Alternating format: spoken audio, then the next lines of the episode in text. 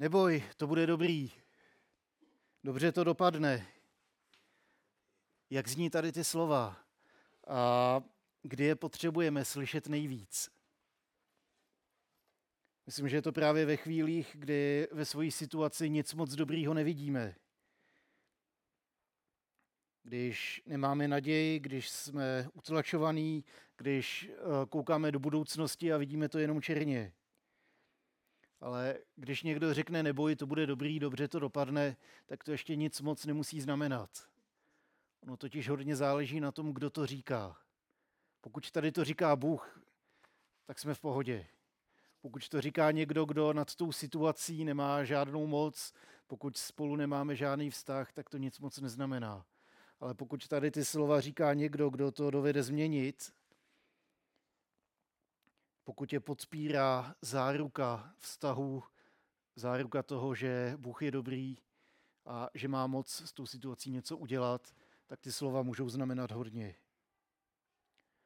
Bůh je dobrý, Bůh je spravedlivý, Bůh je svatý. A proto Sofoniáš mluvil první dvě třetiny textu o hospodinovu dni, protože to znamená soud.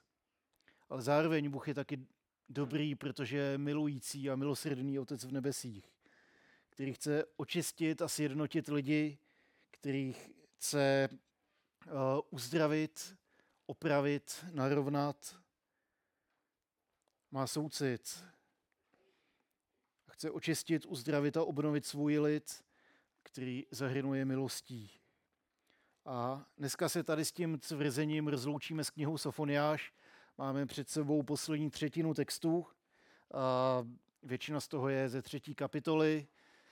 Sofoniáš má tři části, plus minus se to koreluje s těma kapitolama, ale ne vždycky. První, první je o soudu nad Jeruzalémem, druhá je o soudu nad dalšíma národama a třetí je o naději. V posledních 12 verších té knihy nám předává zprávu plnou naděje pro všechny, kdo se utíkají k hospodinu, protože boží slovo obrací na ruby nejrůznější situace. Obrací na ruby jak naše vnímání situace, takže už to nemusíme vidět tak černě, protože můžeme vidět ten větší obrázek. Když Boha vidíme nad svojí situací, tak nemáme důvod vidět tu situaci tak černě a zároveň Bůh ty situace samotný obrací vzhůru nohama. Kdy z těch, kdo byli první, z těch, kdo eh, byli mocní a pišní, dělá ty poražené a naopak pozdvihá ty, kteří byli zašlapávaný do země. Obrací tu situaci a vstupuje do ní jako pán, jako Bůh, jako soudce, ale taky jako zachránce. Já spolu s váma přečtu ze třetí kapitoly 8. až 20. verš a pak se na to podíváme. A tak mě očekávejte, výrok hospodinův, v den, kdy povstanu ke kořisti. Toto je můj rozsudek. Seberu pro národy, schromáždím království a vyliji na ně svůj hrozný hněv, všechen svůj planoucí hněv. Ohněm mého rozhorlení bude pozřena celá země. Tehdy očistím rty každého lidu a všichni budou vzývat jméno hospodinovo a sloužit mu společnou paží. Z druhé strany kůžských řek moji vyznavači má rozptýlená dcera, přinesou mi můj obětní dar. V onen den už se nemusíš stydět za žádné své skutky, jimž se proti mě vzepřelo. Tehdy z tvého středu odstraním tvé pyšné rozjeřence a nepřipustím, aby se se začalo povyšovat na mé svaté hoře. Uprostřed tebe zanechám utištěný a nuzný lid, který se uteče k hospodinovu jménu.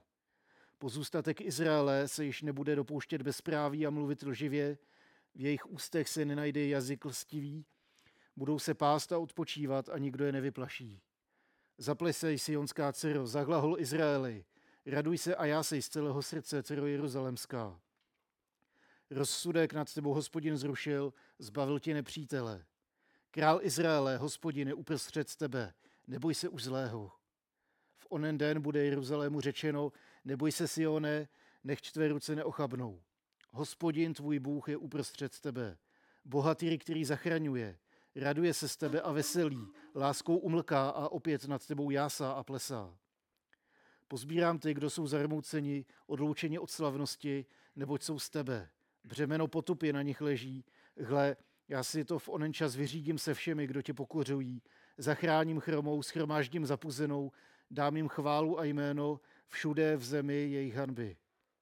V onen čas vás přivedu, v ten čas vás schromáždím, dávám jméno a chválu mezi všemi národy země, až změním váš údělem před vašimi zraky, pravý hospodin. Upřímně se přiznám, že tady ty slova se mi četly mnohem líp než ty první dvě kapitoly, kde to byly samý blesky a plameny a soud a rozdrcení všech nepřátel. Věřím, že se to poslouchá podstatně líp. A tady ten text, co jsme četli, tak by se dal schrnout do pěti slov. Já si rád dělám takový nadpisky každému odstavečku, že pak jako velice zhuštěné tuším, o čem to je a pak se, pak se mi to studuje líp. Takže já jsem si tam dával nadpisky soud, národy, Jeruzalém, radost a naděje. A více slovy to jde vyjádřit ještě takto, že Bůh je svojí spravedlností a svatostí zavázan k tomu potrestat hřích ve svém lidu a na celé zemi. Ale také milujícím a soucitným Bohem, takže země nebude zcela vyhlazená. Ten trest totiž bude fungovat jako očistný prostředek pro všechny národy, ale také především pro jeho vlastní lid. Tady ta milost, zcela nezasloužená, je bezplatným darem pouze od Boha a je důvodem k radosti. Tady to je schrnutí do jednoho odstavečku od jednoho komentátora. Myslím, že to stojí, stojí za popřemýšlení. A ten osmý verš ještě začíná soudem. A nechal jsem ho tam schválně, protože to je jakýsi předěl mezi tou částí, kde končí výroky o soudu a začínají výroky o naději. Nechal jsem ho jako ten předělující, předělující uh, uh, text, protože tam už začíná to slovo naděje, že hospodin schromáždí všechny národy k sobě. Objevuje se v něm slovo soudu, taky zaslíbení a je to podkladem pro poselství naděje, kterou prorok bude na dalších řádcích psát. A všechny tady ty zaslíbení a všechny tady ty výroky naděje si můžeme jako křesťané přisvojit. Ne proto, že chceme, ale protože Ježíš. Kvůli Ježíši si můžeme přisvojit všechny texty Bible, protože v něm docházejí svého dokonalého naplnění všechny starozákonní předobrazy, všechny zaslíbení. Pokud Bůh něco slibuje, tak eh, vím, že v Ježíši Kristu to splnil. Takže díky, díky Kristu si můžeme přisvojit jakýkoliv text Bible, protože v něm došlo dokonalého naplnění. Jak se to pak vztahuje k nám, to už je aplikační otázka, to dá víc práce, ale kvůli Ježíši uh, můžeme mít záruku, že každý text Bible se nás nějakým způsobem týká. Ať už tím, že to zvěstuje, že uh, Ježíš je tak úžasný, že prostě na, naplnil všechny ty starozákonní oběti a my už nemusíme každý rok do Jeruzaléma zařezávat hrdličky a beránky a holubice. A nebo tam nacházíme texty, které se nás týkají. Když říkají, raduj se, protože tvůj Bůh je s tebou, tak kvůli Kristu si tady ten text můžeme přisvojit i do těch nejčernějších situací.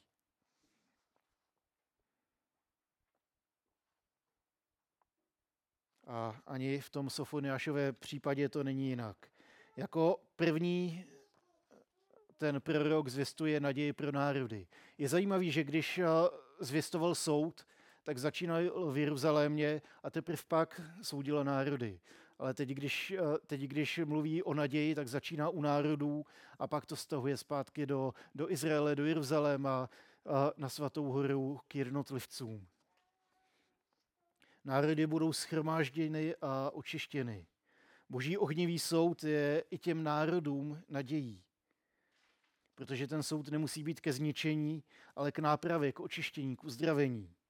A v konečném důsledku k boží chvále. Protože Bůh i tady v té situaci bude oslaven i tady od těch lidí. A doslova se tam říká, že všichni budou vzývat hospodinovo jméno.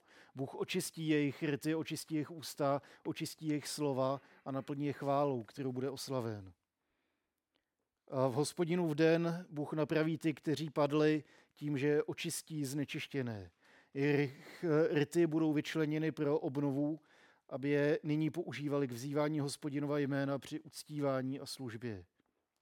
Takhle služba se bude vyznačovat jednotou a společnou paží od ramene k rameni a univerzálností, protože všichni můžou reagovat.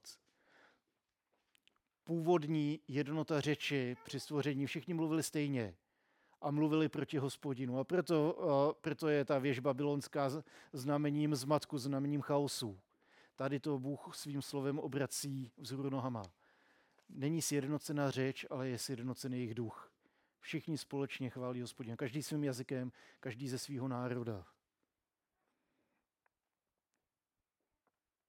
Ta jednota řeči ztracená v Babylonu, nakonec bude obnovena, aby celé stvoření mohlo uctívat Boha. A jedním z těch vzdálených národů, kteří budou uh, reagovat, tak budou lidé za Etiopií. To je země Kůž na horním Nilu. Příjemci boží milosti ho budou uctívat tím, že přinesou oběti. A ať už je to kdokoliv, tak eh, tady ty lidi, přestože ze vzdáleného národa, tak Bůh bude přijímat jako svoje vlastní. Tady to je krásný zaslíbení národům a jsem moc rád, že to zaznívá, protože my nejsme židé, my nejsme Izraelci. Ale přesto si můžeme přivlastnit tady ten text, protože my jsme taky nějaký ten cizí národ, který Bůh přijal, protože jsme utekli k němu. A díky Kristu už nemusí být takový rozdíl mezi národem a národem, protože každý, kdo, kdo přichází k Bohu, tak díky Kristu má otevřený dveře. Už to není přes ty dvířka Izraele a jeho zákon a pravidla, ale už, už je to skrz Ježíše.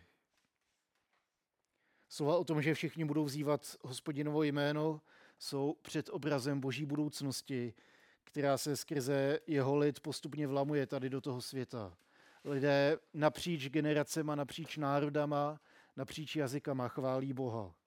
Jsou sjednoceni duchem chvály a ne jazykem. A když se podíváme tady na to zaslíbení skrz Ježíše, tak nevím, jestli vám v tom taky vyskakuje ten obraz první církve ve skutcích 2. Tam se taky Babylon obrací na ruby, kdy ty jazyky už nemluví proti Bohu a nemluví o svých skutcích a o svojí píše, ale každý jazyk uh, lidi, co tam chodí, tak každý slyší ve své řeči něco, co chválí Boha. Ježíš přijímal ty, kteří toužili jít za Bohem a příliš nehleděl na to, z jakého národa jsou. Ve skutcích 2 čteme o tom Babylonu na ruby. A když se podíváme na Ježíšovu službu a na jeho slova, tak častokrát za víru chválil nežidy. Mluvil se samařskou ženou, mluvil s tím římským setníkem. A byl, bylo tam celá řada příběhů, kdy vlastně našel, našel víru nebo touhu po hospodinu mimo Izrael. A tady ty lidi Ježíš přijímal. Díky Bohu my toho můžeme být součástí. My jsme taky nějaký ten národ někde mimo a on nás může přijímat. Druhá skupina lidí, kterou ten prorok oslovuje, tak jsou obyvatele Jeruzaléma. Doslova mluví přímo k ní, ta Jeruzalém v původních jazycích. My říkáme ta Praha, tak, a, tak v hebrejštině i v řečtině je to ta Jeruzalém. A mluví, mluví přímo k městu a zbavuje ho studu a dává mu naději pro budoucnost. Bůh jejich hřích neignoruje, byla tam celá kapitola soudů, ale mluví o odstranění jeho nečistoty, aby mohli být obnoveni lidé toho města. A to jsou slova naděje a varování do vlastních řad. To poselství je stejný. Ti, kdo se drží hospodina, budou zachráněni. Prorok mluví o Jeruzalému a o pozůstatku Izraele. A ten popisuje jako stádo ovcí a hospodina jako pastýře. A zase tady máme krásný obraz Žalmu 23. A doslova tam zaznívá, budou se pást a odpočívat a nikdo je nevyplaší. Nejsem si jistý, jak si mám přeložit to, že častokrát jsou věřící popisování jako ovce a ovce je jedno z nejtupějších zvířat, který, který můžeme najít. A v každém případě, když Bůh mluví přímo k městu, a, tak mu nabízí naději přímým bohým, božím zásahem bude z města odvrácen trest a hanba. Pícha, povýšenost, arogance, sebeprosazování se bez Boha, to všechno bude vymíceno. A na rozdíl od, od těch, kteří utlačovali, na rozdíl od těch, kteří jsou vyloučení tady z té boží záchrany právě pro svoji píchu, a tak ti, kdo mají nízký stav, a ti, kteří jsou zašlapávaní, tak to jsou ti, kdo zůstanou ve městě. Budou těmi, kteří se stanou pozůstatkem, skrze který Bůh obnoví celé město. Ti, kdo se spolehají na Boha, že je zaopatří, tak ti dojdou záchrany.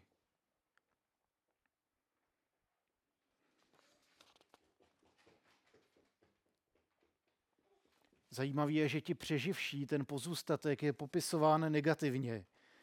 A na rozdíl od pachatelů zla předchozích veršů. A teď, eh, teď ne negativně v etickém slova smyslu, ale že eh, ti pachatelé nepravosti jsou popisovaní, to jsou ti, kdo dělají, to jsou ti, kdo uh, páchají. Když to ten pozůstatek je ti, kdo nedělají tohle, ti, kdo nedělají tamto. Nepraktikují nic špatného, neříkají žádné lži, nedělají žádné podvody. Jejich ústa budou očištěna Bohem. Zatímco provinilci hledali svou jistotu ve vlastních eh, úskocích a nenašli, tak tady ti chudí ji najdou spolu s odpočinkem a osvobozením od strachu. Boží budoucnost začíná důsledným a spravedlivým soudem nad hříchem, protože hřích nemá místo ve vztahu k Bohu. Pokračuje ale ve prospěch lidí. A myslím, že to koresponduje i s naší zkušeností, že boží soud není k záhubě, ale k očištění. Že když se necháváme ve vzduchem svatým, tak kolikrát, když nám něco ukáže, tak to nebývá příjemný. Kolikrát, když nás někam vede, tak nás to stojí mnohem víc, než chceme dát. Je to mnohem víc nepříjemný, eh, stojí nás to, musíme se vzdát věcí, které nechceme pouštět. A vede nás do věcí, které se nám eh, zdají horší než únosný, ale zároveň to, kam nás vede, tak je mnohem lepší, než jsme si kdy troufli doufat. Ten boží soud vede skrz uh, očištění, skrz nějaký odraz od nějakého místa, uh, nebo odstranění nějaké překážky, která nám bránila do boží přítomnosti, která je vždycky mnohem lepší, než, než jsme si kdy představovali.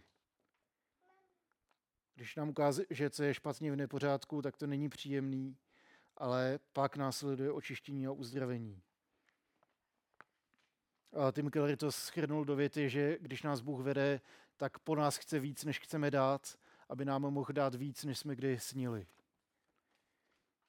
Abychom toho mohli být součástí, tak si ale musíme držet Boha. Pokud se budeme držet sebe, svých řešení, svých plánů, tak naopak budeme těmi, pišnými, kteří, budou, kteří jsou v tom prorokově soudu a v té hospodinově budoucnosti těmi zavrženými. To jsou ti, co mají svoje plány, tak ať si to zařídí po svým. Ti, kdo spolíhají na mě, tak ti dojdou pokoje a odpočinutí. Bůh se přiklání k těm, kdo jsou utiskováni, kdo trpí pro spravedlnost a k těm, kdo ho hledají celým srdcem. A proto ta třetí část textu je radostná, protože tam mluví právě tady k těm. Hned v prvním verši té třetí části toho textu tak eh, zazní třikrát povel k radosti. A není to jen tak nějaká radost, je to radost z toho, že hospodin je náš Bůh, že je naším zachráncem, že je mezi námi a že nás má moc rád. Jeden z nejkrásnějších textů Bible najdeme právě tady, tady v té třetí části té eh, třetí kapitoly Sofoniáše. Hospodin tvůj Bůh je uprostřed tebe, bohatý, který zachraňuje, raduje se z tebe a veselí, láskou umlká a opět nad tebou jásá a plesá. Ten prorok si představuje a to požehnání z boží ruky jako už uskutečněné. Není to zaslíbení něčeho, co bude, prorok už to vidí jako skutečnost. A tady, tady to je krásný obraz něčeho, co co si můžeme vzít od eh, třeba i od toho Sofoniáše, že když Bůh něco řekne, tak je to hotová věc. Proroctví eh, ve starém zákoně jsou popisovaný v pasivní formě slovesa. To znamená, ne něco, co se může stát, ale už, už to popisuje jako hotovou věc, ten, ten pisatel. Proxy vizualizuje to požehnání jako uskutečněné a proto povzbuzuje lid, aby se radoval. Vyzývá k, uh, výzva k ostatku Judy je zpívat pro radost a je třikrát opakovaná. Jásot ale nevzniká z jejich vlastních činů, ale pro boží přítomnost. Oni se neradují z něčeho, co dělali, ale protože je s nimi Bůh. Jejich trest skončil, cizí nepřítel byl poražen a nyní v laskavé přítomnosti svého milujícího pána a krále už nemají důvod se bát. Když vám někdo něco přikazuje, tak hrozně záleží na tom, jaký spolu máte vztah. Podle toho se totiž postavíte k tomu příkazu. Když vím, že ten, kdo mi něco přikazuje nebo po mně něco chce, a když spolu máme pěkný vztah a vím, že to se mnou myslí dobře, tak se ten příkaz plní mnohem s nás, než když vím, že je to někdo, komu na vás nezáleží. Když má moji důvěru, že to s náma myslí dobře, tak se ty imperativy poslouchají mnohem líp.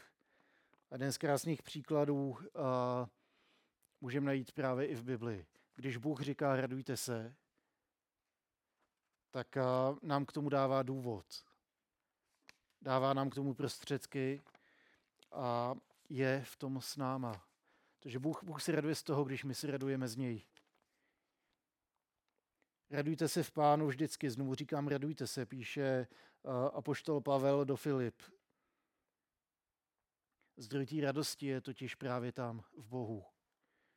V dobrém, spravedlivém, milosrdném, milujícím Bohu. A tudíž je ta radost schovaná v něčem, uh, kde nám ji nic nemůže vzít a skazit. A Bůh si přeje, abychom byli zachráněni, obnoveni a uzdraveni. To je důvod k radosti.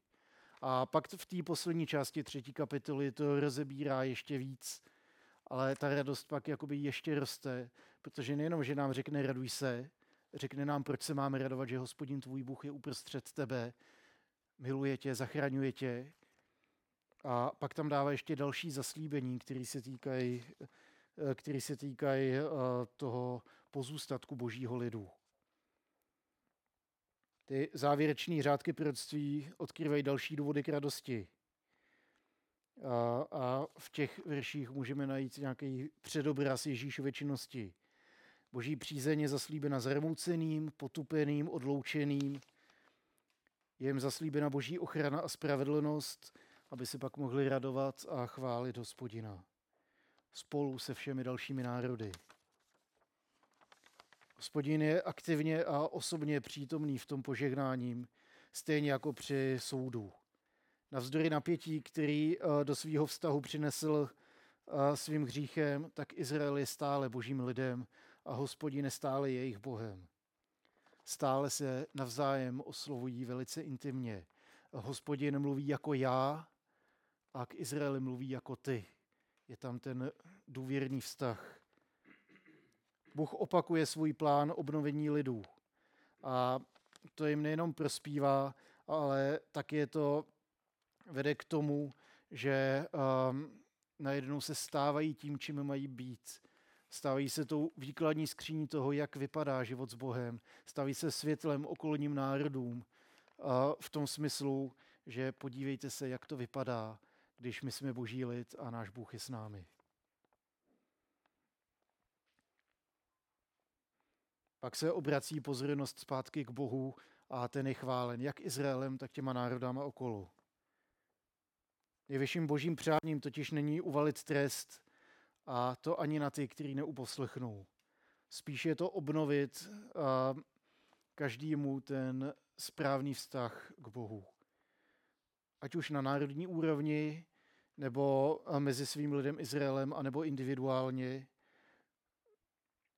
Věřím, že Bůh nejde, neříká ty slova soudu k záhubě, ale k nápravě. Touží potom, aby nás mohl obnovit, uzdravit, sjednotit. Jsem si tady nenapsal odkaz, tak možná budu chvilku lovit, ale jeden z těch krásných textů z Ezechiele je, že Bůh si nepřeje záhubu, ale nápravu. Já to tady rychle najdu. 34. myslím.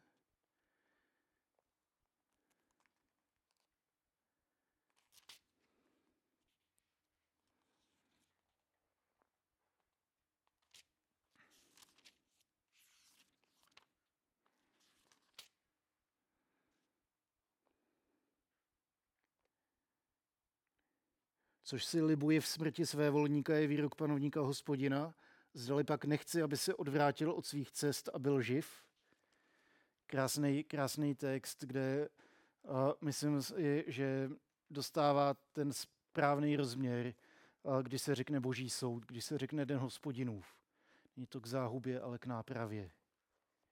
Když se budeme chtít držet svýho, tak, uh, tak to bude bolet. Ale když se budeme držet hospodina, tak budeme mít naději a budeme mít budoucnost.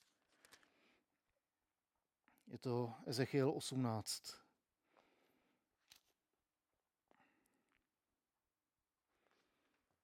A to je možná i moje přání sobě i vám, aby jsme vždycky, když čteme Bibli, aby jsme v ní viděli Ježíše. Aby jsme skrz něj mohli vidět uh, skutečně, jaká je naše situace, že když se řekne boží soud, tak uh, jestli nás to děsí nebo povzbuzuje.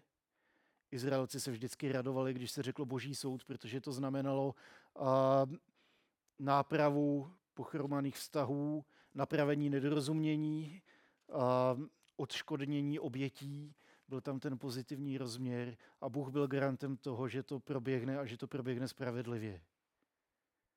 My se tady na to můžeme spolehnout, že když Bůh říká soud, tak, tak to znamená očištění, odstranění všeho, co nám brání vstupovat do života, který on dává. A naopak, když nás vede, vede za sebou, tak nás vede vstříc životu, vstříc požehnání, vstříc radosti. Tak moje přání sobě i vám ať tady to vidíme na každý řádce Bible, ať k nám Bůh promlouvá, až to budeme číst, a ať i proroctví, který šlehají bleskama, jako ty Sofoniášová, se nám můžou stát zdrojem veliké radosti a naděje a ať, ať pán Bůh promlouvá skrz všechno, co tam budeme číst.